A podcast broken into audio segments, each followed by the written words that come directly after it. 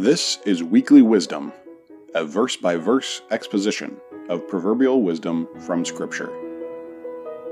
Weekly Wisdom is written by Pastor Michael Bowman from La Crosse, Wisconsin, edited by Leanne Bowman, and read by Christopher Schwab.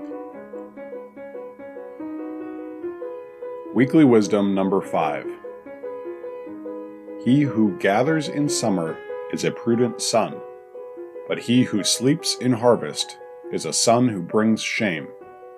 Proverbs 10, verse 5. Wealth isn't the only motivating factor for us to work with diligence instead of being lazy. There is also the issue of shame. Shame is seen often as a bad thing, but that isn't quite right. Although there are times when shame is unnecessary, Shame is also something that you are supposed to feel when you sin and do something worthy of shame. It's supposed to humble you and help you realize what you have done is wrong. When you do something humiliating, you should feel humiliated. But you aren't supposed to sit in shame. It is supposed to drive you to repentance and reconciliation. It's a means, not an end in itself. You should feel ashamed if you are lazy. In contrast, prudence is a virtue. It's part of the character of someone's heart. Prudence is understanding, insight, and wisdom in action. A prudent son works hard and gathers when he is supposed to do so. He even starts early when possible. He can look to the future and see what is coming that winter is on its way, and so prepare by gathering what can be gathered now, rather than waiting. He prepares for the day when picking food fresh off the vine or tree isn't possible. He prepares for the day that the economy is upturned and he no longer has a means of income for a time. He is out working first thing in the morning and goes to bed exhausted especially while he has the energy of youth to spend. Implicitly, as a son, he is not doing this just for himself. He has a family that depends on him. He is not an isolated individual, but understands that his duty is to care for others. When the alarm goes off, he feels the desire to stay sleeping in his warm bed.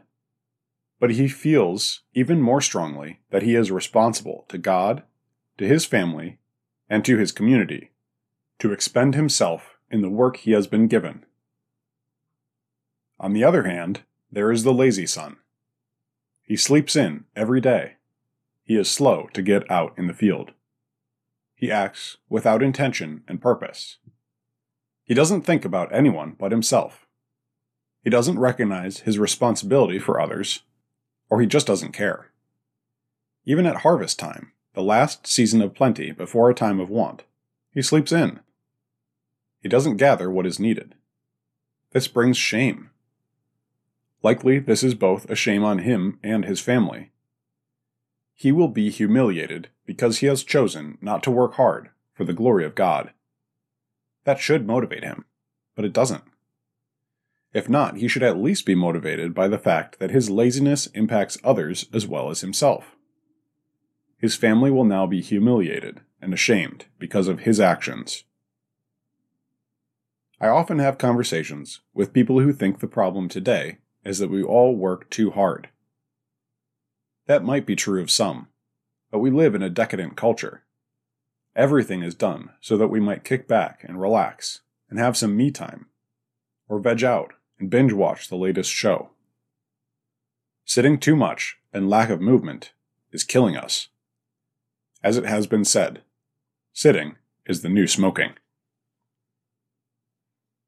The call of this proverb, and one of our many needs, is for prudence. Look ahead and be prepared. Sit down and make a five year plan for you and your family. Act according to that plan. Develop multiple streams of income so you are less dependent on any one of them. Do something that provides, not just for this moment, but also the future. Wake up early and go to bed tired. God has given us much to do, and that is a blessing. don't waste the time, energy, or grace that He has given you.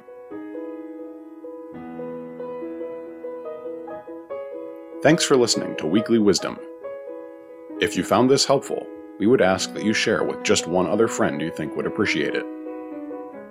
We'll be back next week with more proverbial wisdom.